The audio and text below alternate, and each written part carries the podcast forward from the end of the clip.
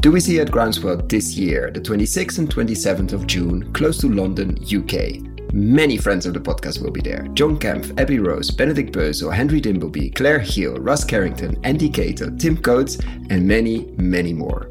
See you there!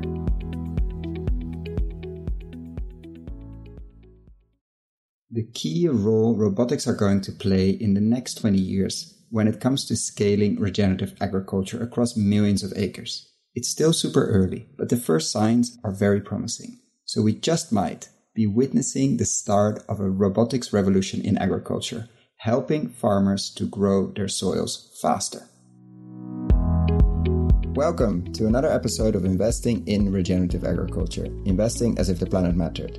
Podcast show where I talk to the pioneers in the regenerative food and agriculture space to learn more on how to put our money to work to regenerate soil, people, local communities, and ecosystems while making an appropriate and fair return. Why my focus on soil and regeneration? Because so many of the pressing issues we face today have their roots in how we treat our land, grow our food, and what we eat. And it's time that we, as investors, big and small, and consumers, start paying much more attention to the dirt slash soil underneath our feet. In March last year, we launched our membership community to make it easy for fans to support our work, and so many of you have joined as a member. We've launched different types of benefits, exclusive content, Q&A webinars with former guests, Ask Me Anything sessions, plus so much more to come in the future.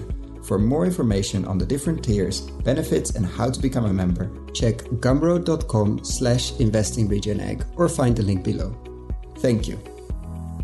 Welcome to another episode. Today we talk robotics. Greenfield Robotics was born with a simple mission to get chemicals out of your food. They are developing robots that enable farmers to implement carbon farming on a massive global scale, economically, and without agri-chemicals. Welcome, Clint. Thanks, Koen. Glad to be here. And to start with, a personal question. How did you end up building soil with robots?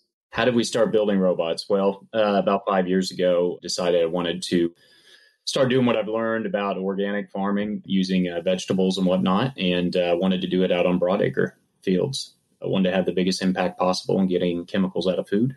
Wanted to figure out how to do weed control out in large field settings. There's 250 million acres in the United States alone.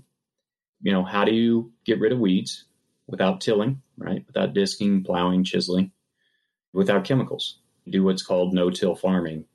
And there wasn't an answer out there. And so that's how Greenfield Robotics started with some tests without robots. And about three years ago, we built our first one. And how did you end up in farming? Because not everybody is farming organic vegetables. yeah, you know, it's it's interesting because I have a lot of friends in farming and they just always knew they wanted to be farmers. And I come from a different set of circumstances. Like most, I grew up farming. I grew up here in Kansas. And unlike many, I hated it. And a lot of that was, to be honest, my dad, it was kind of his hobby. And so we had crappy old equipment. And I hated working on it. always seems like things break down on the worst days for weather possible or when places are closed and you know you're out there baling wire and whatnot. So I just hated it. And that drove me to get into tech and really get serious about business at a pretty young age. But you know, things change and I won't get into the big details, but about a decade ago, came back to Kansas and set out to do exactly what I'm doing, which is trying to get chemicals out of food, starting with agriculture. And you went for the organic route, focused on vegetables.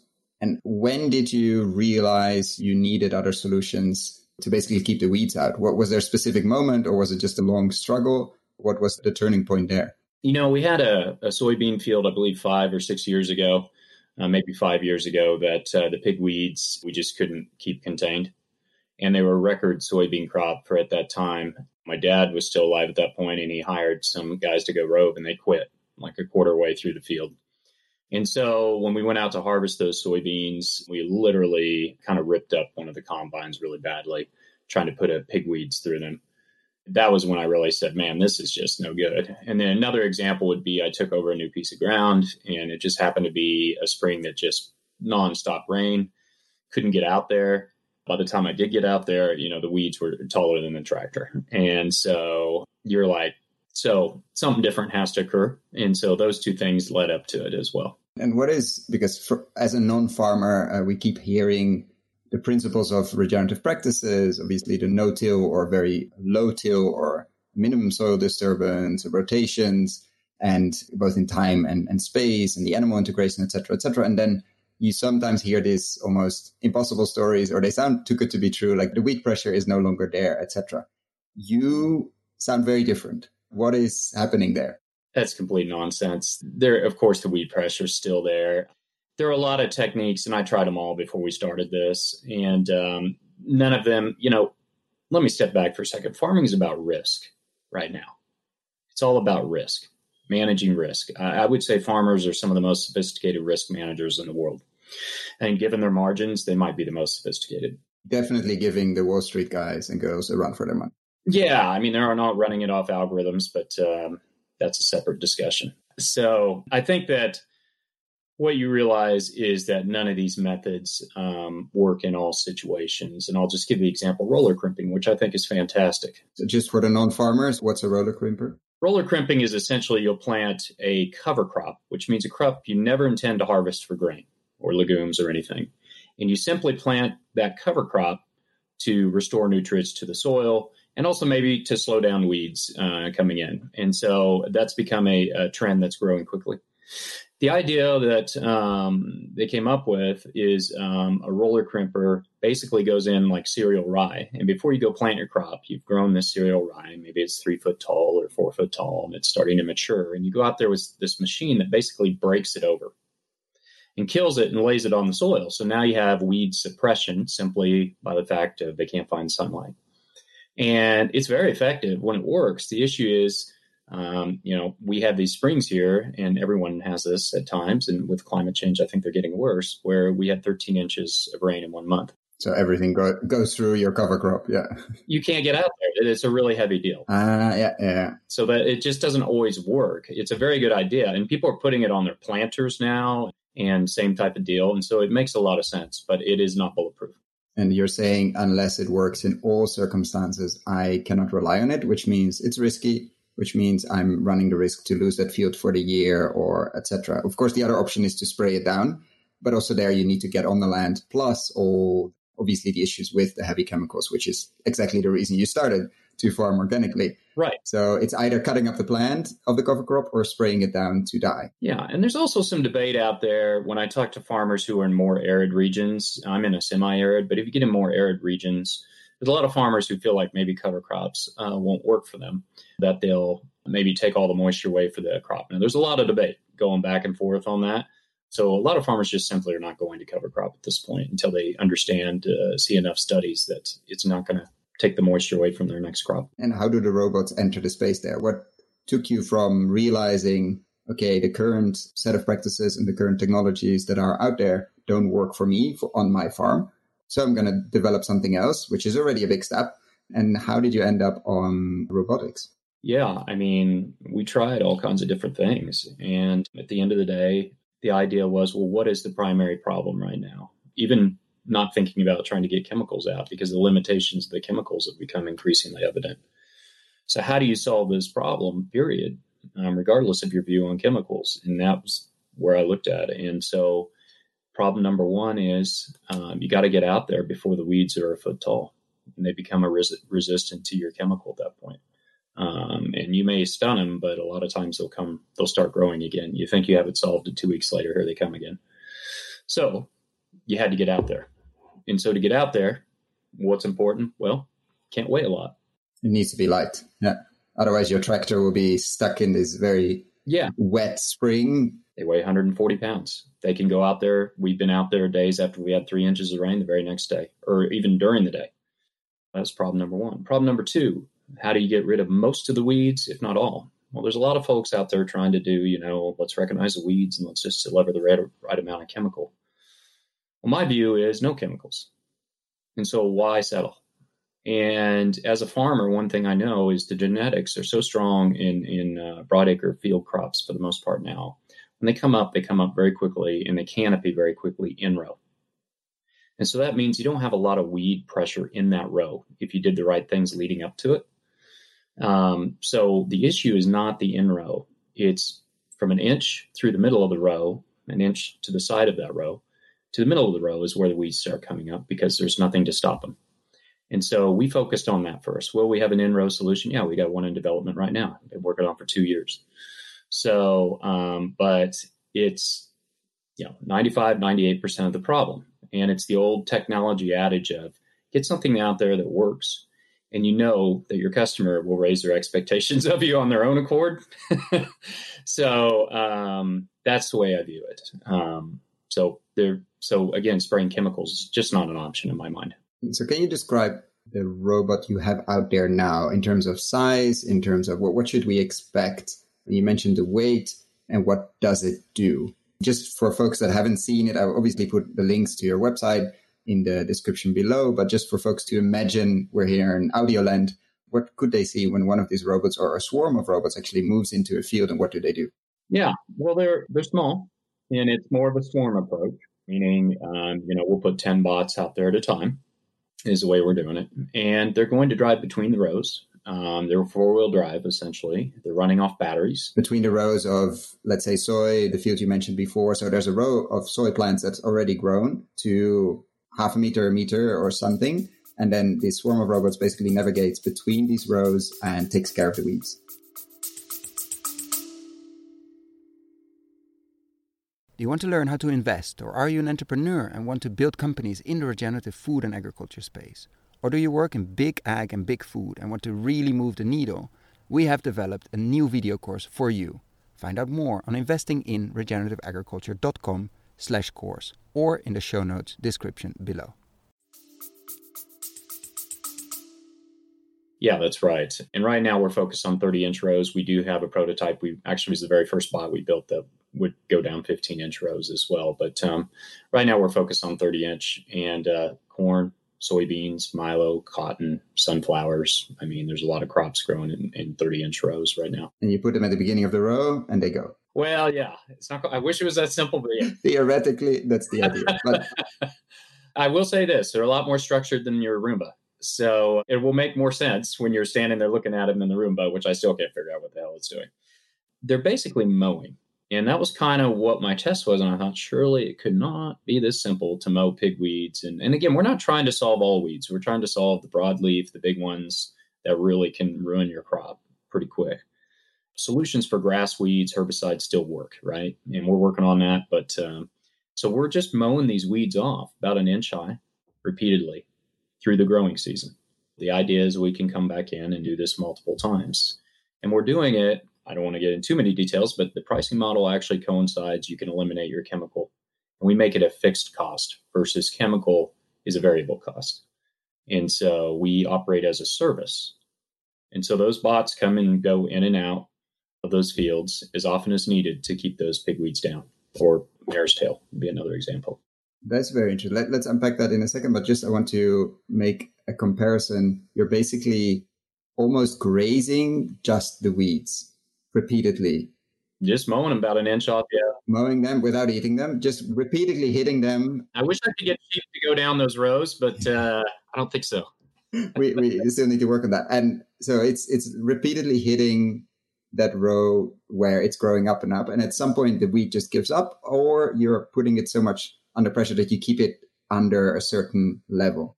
Yeah. What will happen is ideally we cut right at the growing point, but that's not always the case. And the weed, basically, you're just you're backing it off. You're taking almost all the leaves off, if not all of them. And so now it's got to expend resources to try to put it back out, and it just can't grow back very quickly. So that really is what we're doing in that case. And that was the test I did. You know, I started mowing with a rotary mower, you know, three inches off the ground, two and a half inches, go out there with a knife and cut it one inch and see what happens. And what the pigweed, you know, was really what I was testing the most at that point. So it, um, you know, it doesn't stop them stone cold. It does wear them out eventually. They get smaller and smaller. They come back slower and slower. So it's it's not uh, it's not perfect, but neither is any herbicide. Does the job. Yeah. And so let's unpack the the as a service piece. So I'm I'm a farmer in Kansas. I have let's say X amount of fields with organic soybeans or non-organic soybeans, but I really don't like the chemicals anymore. So I knock on your door, and you basically give me the wheat suppression as a service and as a fixed fee, as a fixed fee per hectare, acre, whatever the standard is that we're using. And you come in with your robots as many times as needed to make sure we keep those the pigweeds basically under control. Yep, we just have a reasonable reasonable rule of thumb. If they get a certain size, we're going to get out there and we're going to start working with them on. And that is a service. It's a fixed fee per acre, period. So we figure on soybeans, we're going to be out there two to five times per season. That is um, the way it works currently. And we don't sell the bots directly to folks right now. We got some great advice from another uh, robotic company early on, and, and they said, you know, technical support is a real challenge and uh, you know so i said all right let's let's go with the service model and let's mask any problems we have from farmers so they don't have to worry about it and uh, not saying someday they might not be able to buy them but right now um, if we're going to sell something to folks then it's going to be have to be on par with what john deere or these guys have done machinery wise which means it should be bulletproof yeah. and uh, you know we're getting better but it's not there and looking at comparing me as a farmer to spraying, what am I looking at in terms of price difference or, I mean, convenience? Obviously, I don't have to do anything, which is much better. I don't have to hire somebody to spray as well because I just outsource that weed pressure uh, part to you. In terms of price, where are you compared to the chemical guys? Obviously, depending on how many times I have to spray. Yeah, I mean, chemicals for broadleaf control, we estimate are 25 to 16 acre. When we say we estimate, I do it, and I know lots of farmers. And so, you know, I gather that information. So we know that's true uh, on soybeans, for example. Just can you repeat what's the price on that for soybeans, more or less? Twenty-five dollars to sixty dollars an acre. I, am not actually sure. I've seen anyone do it for twenty-five. So let's say a bit higher up. Yeah. Yeah. So that's the range, and so I think we just lock it in at thirty. So that's what we charge. It's a fixed fee at thirty, and it's and it's our risk if we have a particularly rainy year or and uh, to maintain that field. And when did you start and where are you now in a sense? How many bots are out there? How many acres are you working on if you want to share that, obviously? But you're further than just a pilot. You're not only on your farm, obviously, you're in the market. How's been the response? I wouldn't say we're in market. We've got some beta trials we signed this year, and we're actually moving out today, literally out onto other farmers markets. Now, we've been on some seed company market fields in the past few weeks but today, literally, we're moving on to our first sort of beta trial field. Otherwise, we've been on mine. It's new technology. Sometimes you have delays. And how many acres do you have just to give a do your farm currently? Just to give an idea. Oh, my farm's super small. It's about 300 acres broad acre. And then we have greenhouses and we do vegetables and we run sheep as well, intensive graze sheep. It's an organic farm. And what do you see happening with this specific one? And then we get to some other because you already mentioned you're working on others as well. Um, so let's say we're talking a year from now. What would you be happy with where this specific offering of this specific robot does, does it have a specific name? Where, where would you like it to be? Well, we're terrible with names, so we call the. Uh, uh, we're too busy to be brain, you know, brainstorming. I kind of squash those things sometimes, and the engineers squash me, and I was coming up with too many names. So, weed bots, all we're calling it right now. I'm sure that's not what it's going to be called when we're really marketing it out and working. If people have suggestions, email you. Yeah yeah, it's real super creative. But uh, you know, we're getting through some trials this year. We're really going to hone this thing. I don't uh, know that we'll be in full market next year. What we want to be able to show next year is to have farmers look at it and go, "This works." And so we're going to take the farms that we signed. We signed ten farms that manage about fifty thousand acres collectively. We'll just continue to work with them next year and uh, show that bot's bulletproof. We also have another bot in development that helps you um, with animal grazing and intensive um, grazing, which is a key key part of regenerative ag that nobody talks about a lot because it's actually very difficult to uh, graze animals right now, especially uh, small ruminants. Why is that? For anybody that is wondering now, why is it difficult to farm small animal, small ruminants compared to larger ones? Yeah, sheep and goats like to uh, escape. It's that simple. And uh, cattle are a little more chill. You can use a single wire electric, which doesn't take, you know, it just still takes time. I still think we have a solution for them in, in the making, but um, it's not as crazy. Um, dealing with sheep and goats, I mean, you're just, uh, my God, uh, the last two years have been something else. So, um, so we built a prototype for that, by the way, and it works. My sheep haven't escaped in a week since we rolled it out. Okay. Uh, so basically, a, a robotic device, yeah, to I, have heard stories, especially of goats that love to escape and eat everything. And I'm imagining if you have fields and greenhouses full of vegetables and you try to keep them into grass, they probably, in this case, sheep love to get out and have some breakfast somewhere else. Yeah. They are something else. You know, they look all innocent, but I'm just telling you, they're not. And they're smarter than people realize. And we did exactly have that. We had a lot of broccoli growing. As it turns out, I think that's their favorite thing in the world to grow. And if they ever get loose and in your broccoli, they remember that. And I arrived one morning at the farm as the sun was coming up because I knew I needed to get a move before we had this system out there. And I literally watched, and they had a llama with them. And I saw them see me drive up and across the field, look over at me, run over the fence, and just make a beeline for the broccoli field. I mean, they must have ran, they ran across like 30 acres right to the broccoli and they're munching on it. And then you can't, you know, once they're there, they're like, they're not going anywhere. It's like trying to take a candy bar from a kid, you know, it's not going to happen. So also there, you're working on robotics. It's very interesting. And just dreaming a bit further or thinking a bit further, I mean, you must have opened the door to so many other interesting as robotics is getting cheaper. I think that's a key underlying like there is a, a reason why these things are happening now. Like I think the underlying technology is getting cheaper. The hardware working is somehow moving along a lot faster. We have a lot of these household robots that make a lot of these things easier as well to at least sort of imagine for farmers, but also for investors. Where do you see robots go in like five or 10 years if you just completely dream, obviously, in this case? Yeah, I think that if we step back for a second, most farms are around farmer as manager and also doer, or they try to hire the doers. You know, folks that actually do all this stuff and maybe don't do as much. I think robotics can make the farmer a more effective manager. And it may be even more of a detailed level than their eye can capture at this point. I don't think you'll ever escape where the farmer has to go out and walk a field or eyeball their animals. I've learned that from greenhouse. We walk our greenhouses every day. I don't care what technology there is, we're going to walk them. So I don't see them replacing, you know, that type of deal. But I think that we can replace a lot of the chemicals and a lot of the difficult things that farmers have to do with robotics. It doesn't eliminate jobs, it just makes them more efficient. And I actually think it'll make farms more concentrated just using the by concentrated, I mean you can do a lot more on an acre of ground for even a small farm like mine. And we hope that it'll lead to more profitability for them. And also, it realigns consumers and farmers. But anyway, so go back to your question. I think that robotics will be in, woven in in 20 years. I'm not sure about five to 10, but in 20 years to everything going in on in a farm in, in one form or another. And to speed that up if you would be in charge, let's say tomorrow morning, of a $1 billion investment fund and you would have to invest it, not grant it, but you would have complete freedom of how to put it to work. What would you do? What would you focus on? And what would you not focus on? I would put it all in what we're doing. And what would that help you? Honestly, the uh, regenerative ag right now does not scale. There are portions of it you kind of can scale. Um, the no-till, obviously, people have been doing for quite a while.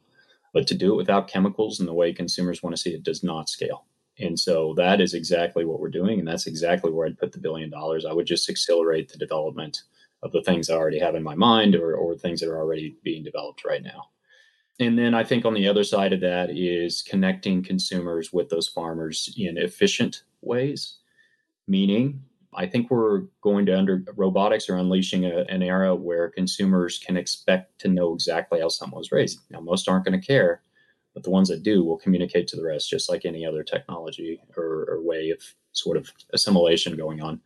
And so, if you look at what's happened in food historically, for the most part, it's a dumb channel, meaning all the ingredients come through a dumb channel and they all treated the same. It's all commodity and then some marketing guy tries to figure out how to be creative in the way they combine those ingredients and slap some new improved or whatever the thing is they, they, they come up with to try to sell it. And there's nothing wrong with that. That's the way it's gone on for a long time. When you have transparency, it becomes, and you have robotics being able to enable that, then it becomes about the reality of what's happening, not some little marketing moniker. What is the reality of what you're doing and that impact on health of humans, dogs, and, and cats, and whatever, anything else we're feeding. How do robotics enable transparency? Well, for us, one thing is you're always going to have an audit trail. And so when our robotics are in the field, they're always connected. And so one way or another, they're storing information in, in whether it's cameras and, and uh, GPS data. And uh, it's very specific. It's not a monster tractor driving around and uh, sort of knows where it's at and knows nothing else that's going on. Uh, we know exactly what's going on in a field. And so we could literally provide consumers a login if they wanted to see what was going on in a given farm. I'm not saying it's going to happen like that, but um, that is there. That option is there. The data piece makes it completely different. And if you could change one thing, so we're taking away your investor hat, I'm sorry, but we do give you a magic powers and basically a magic wand, and you have one thing you can change in the food and agriculture space. What would that be? Yeah, I'd give farmers a lot more of the margin. That's easy. These guys and women, men, whatever, I use guys interchangeably, whether that's right or not. That's what I do. These folks, like I'm telling you, they're salt of the earth. Yes, they're very sophisticated managers, but you're not in farming if you don't love it. You have to be out of your mind to do what they've done. And they're very passionate about it. And they all take pride in that they're raising food.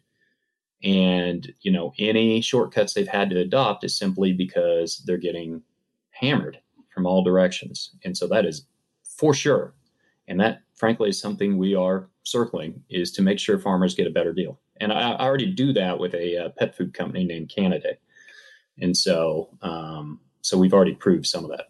Can you explain that a bit? What are you doing with the pet food company? Yeah, there's a pet food company called Canidae Pet Foods I've been working with. This is our fifth year. And um, when I originally approached their founder and CEO and about this type of deal, where we would basically develop a vertical supply chain for them that they could basically monitor and know that every ingredient that went into their pet food was raised a certain way and aiming towards chemical free, as you would know if I'm involved.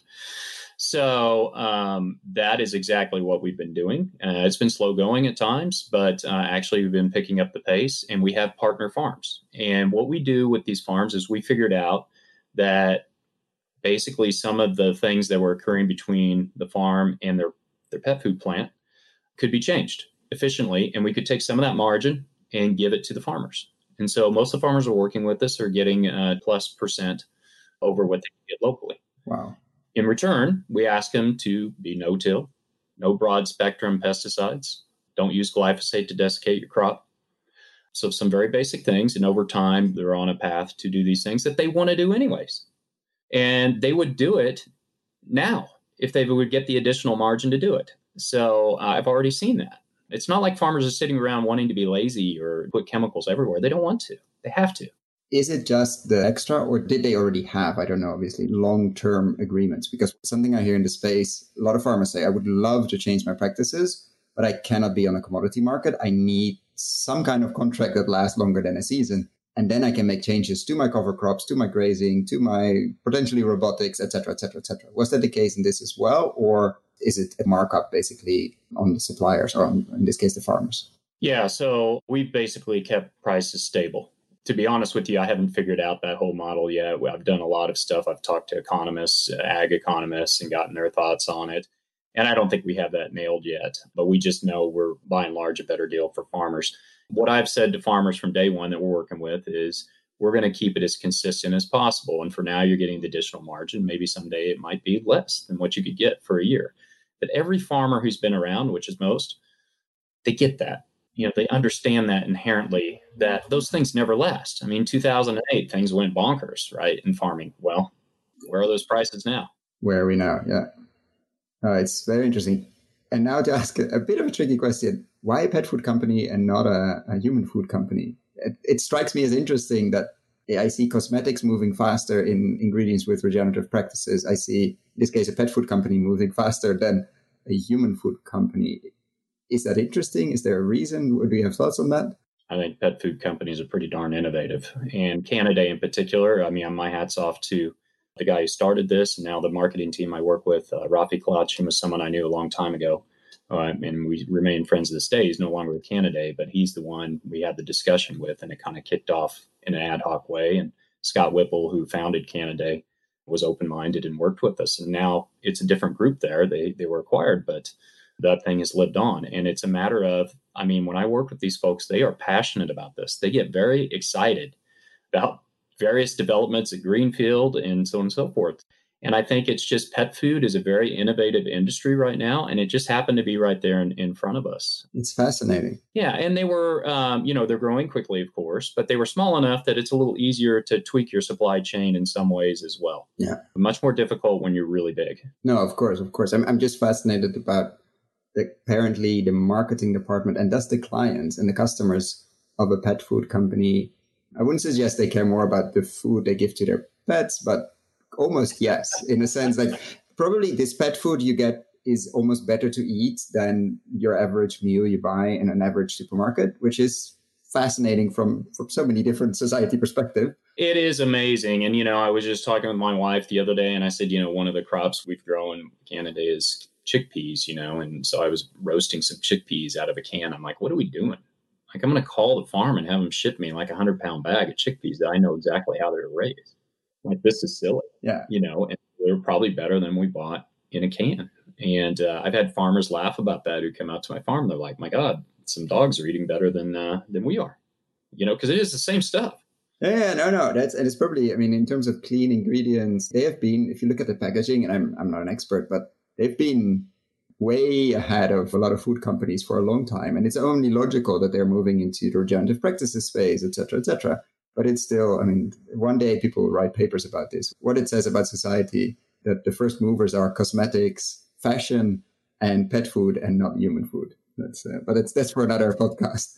yeah, and you know, I think I want to call out Canidae specifically because I think they're trying to be transparent, and and you know, it's not their whole supply chain, obviously. So we're building it, and uh, they're not trying to represent that. Neither am I, but you got to give them credit. I mean, this is not easy what we're doing. Absolutely, but the opportunity is there, and so just a lot of respect for the current crew and the crew that I started with there, and. Uh, I don't know why it's pet food, to be honest with you, but I, it, sometimes it comes down. I think most of the things in life come down to individuals. Yeah, no, that's true. So I, a lot of credit needs to go to these folks. And to end with a question, which you actually already answered, but maybe you have another take on that as well. I, I love to ask this question that John Kemp asks, slightly different in his podcast, but what do you believe to be true about regenerative agriculture? And he asked, John asked it in, what do you believe to be true about agriculture? But I like to, to focus it on regen ag. So, what do you believe to be true about regen ag that others don't believe to be true? Hmm. First off, I'm not in John Kemp's uh, league. That guy and the things I read, it's it's exciting and it's discouraging at the same time because I read it and I go, "Oh my god, I'm not even close," you know. I'm reading his daily blog posts, and it's it's like I always tell him I understand twenty percent, maybe ten, but I, I do really like it. But now it's more about the question, like, what do you?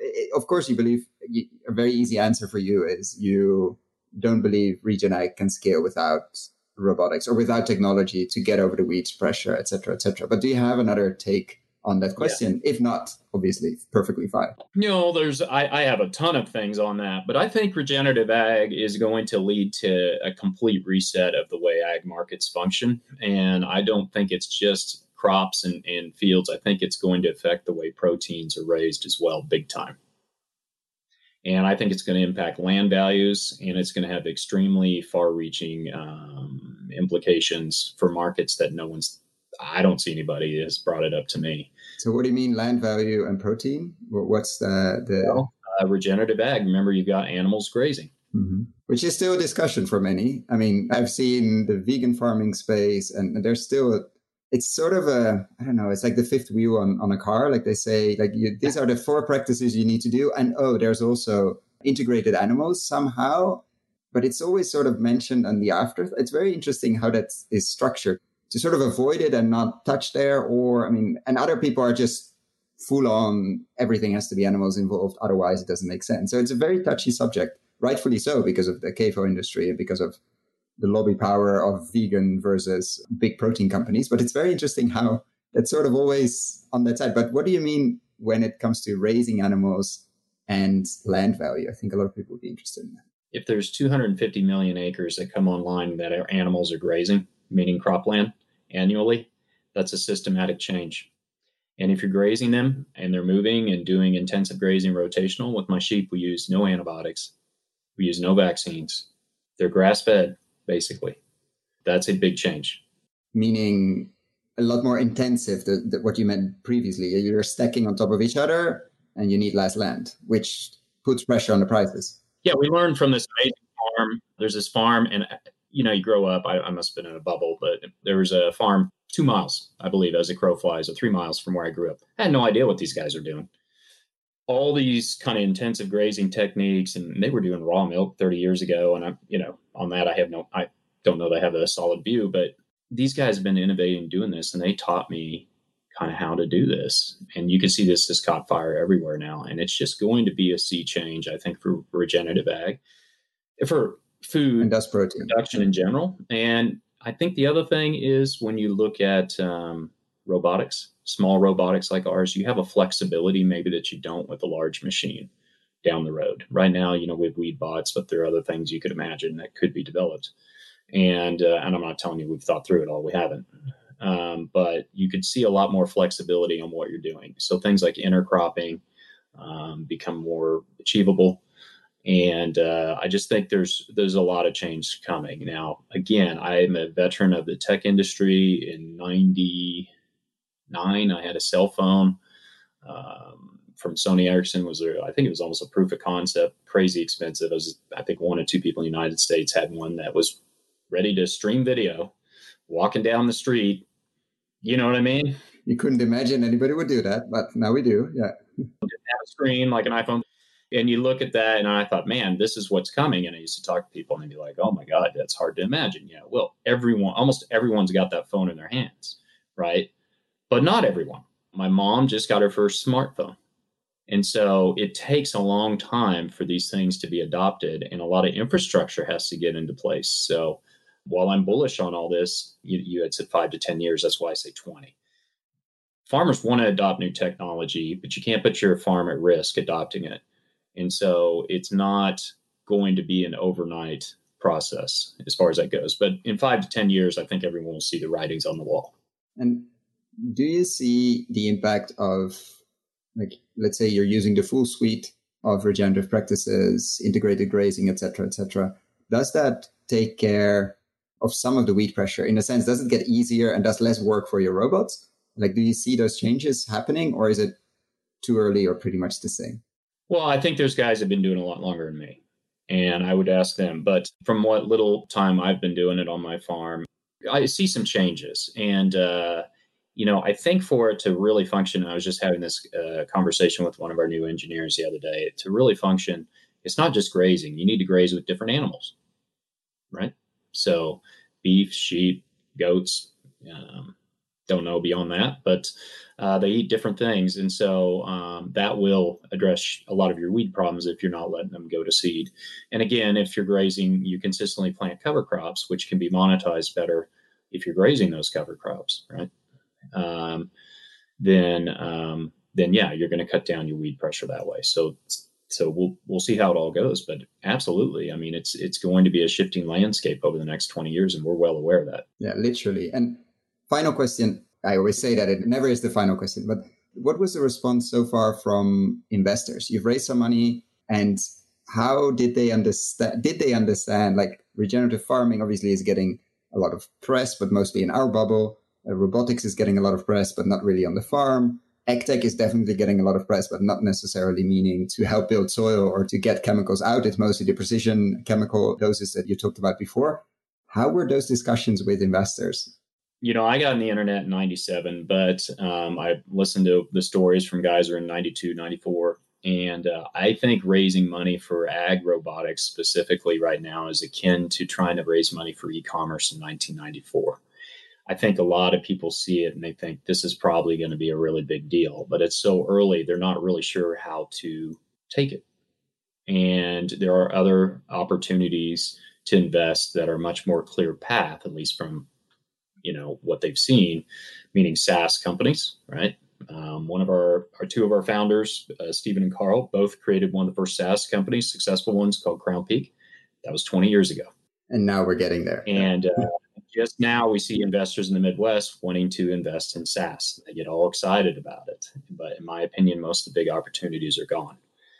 And um, so it's hard to resist that when you look at what we're doing, which there's there's more variables, right? And but 20 years ago, when Stephen and Carl were starting SaaS, and and their other founder Jim Howard, who's a good friend of mine, and and trying to sell a SaaS solution in a major corporation at that time was hard because you had to explain to them their entire financial balance sheet had to change. Right. And so they had a lot of challenges selling SaaS. Now everyone's SaaS everywhere. And I think it's the same with what we're doing. I think most people understand robotics are coming, but as an investor, they're sitting there going, what's my return? And so if you look at our roster of investors, um, they are a phenomenal group of people, and they've all done very well, um, extremely well. And um, they want to see this succeed on something that isn't just about the return. Um, but I would encourage folks that you know in this space in agriculture and robotics is take a long term view um, because my belief is the company we're building has more upside than anything I've ever seen in my life, and um, and I've been through a lot in the last twenty plus years of technology. So um, while it's not overnight, I, we can't just go print robots out literally and go from 10 to 10 million uh, like you can with a SaaS or, or some software play. I believe that the value of this will be phenomenal over time, but we'll see. We'll see. You know, every entrepreneur is excited about what they're doing. I hope so. Yeah. So I'm not in that respect. You know, everyone's bullish about what they're doing. So we'll see what happens. And, and imagining if there's a theater of investors, smart investors that are looking definitely for deeper impact. I mean, they're not only interested in return, they are looking for to have an impact on the world. What would be your advice? Obviously, without giving investment advice, but looking at yeah. robotics companies could be anywhere. They're looking at something in Singapore, they're looking at something in Australia. If they get excited about soil and, and robotics, what would be a good question to ask that robotic company just to understand if they if they know their stuff? You as a robotic company, what would you ask another robot company if you would be investing or interested to invest? I would want to go see the thing in action. And I know with COVID and, and really understand, in our case, you really need to understand the context. And uh, I know COVID's a factor right now, but I think that um, you really need to go and see what you're getting into, right? And spend time. And I know that the few folks who visit the farm really understood. I heard the words remarkable and just, you know, because you can't understand what's going on. And, and I'm going to refer to our specific market, but you can't truly understand it unless you're a farmer or you've been out here and, and we've walked you through and you can see what's going on. And so I think if you're an investor, you're all about risk. You need to understand at depth the opportunity. And I can tell you about it all I want, but seeing is believing. And I think with robotics, the physical nature of it, you have to understand that. But you so that it's not really a question. It's my answer is this is what I think you should be doing. I think it's a perfect answer. And it's actually an answer we hear all the time on the podcast. Go and visit farms. In this case, go and visit farms where the robotics are are swarming around, but go and see it, go and touch, go and listen, and go and learn because you cannot do it through audio in this case, or through Zoom, or through, I mean, there are a lot of clever ways, obviously, to visit the farm now digitally, but it's not the same. You need to understand, you need to feel, you need to smell, you need to touch, and you need to, to really, really listen. So I think it's a perfect way to end the podcast. I want to thank you so much for your time, Clint. And I'm pretty sure we'll be checking in to see how the 10 robots became 20 and then 40 and then 100 and then how the other ones are coming out that and I, if we have any good names we'll, we'll email you that would be great so definitely text me or send me a message if you have some good suggestions. Both just don't tri- don't trademark it and then email it. Just no don't do that. Just just be nice. Just send it to clint or to me. That's great. Thank you so much. Thank you. Appreciate it. If you found the Investing in Regenerative Agriculture and Food podcast valuable, there are a few simple ways you can use to support it. Number one, rate and review the podcast on your podcast app. That's the best way for other listeners to find the podcast, and it only takes a few seconds. Number two, share this podcast on social media or email it to your friends and colleagues. Number three, if this podcast has been of value to you and if you have the means, please join my Patreon community to help grow this platform and allow me to take it further. You can find all the details on patreon.com slash regenerative agriculture or in the description below. Thank you so much and see you at the next podcast.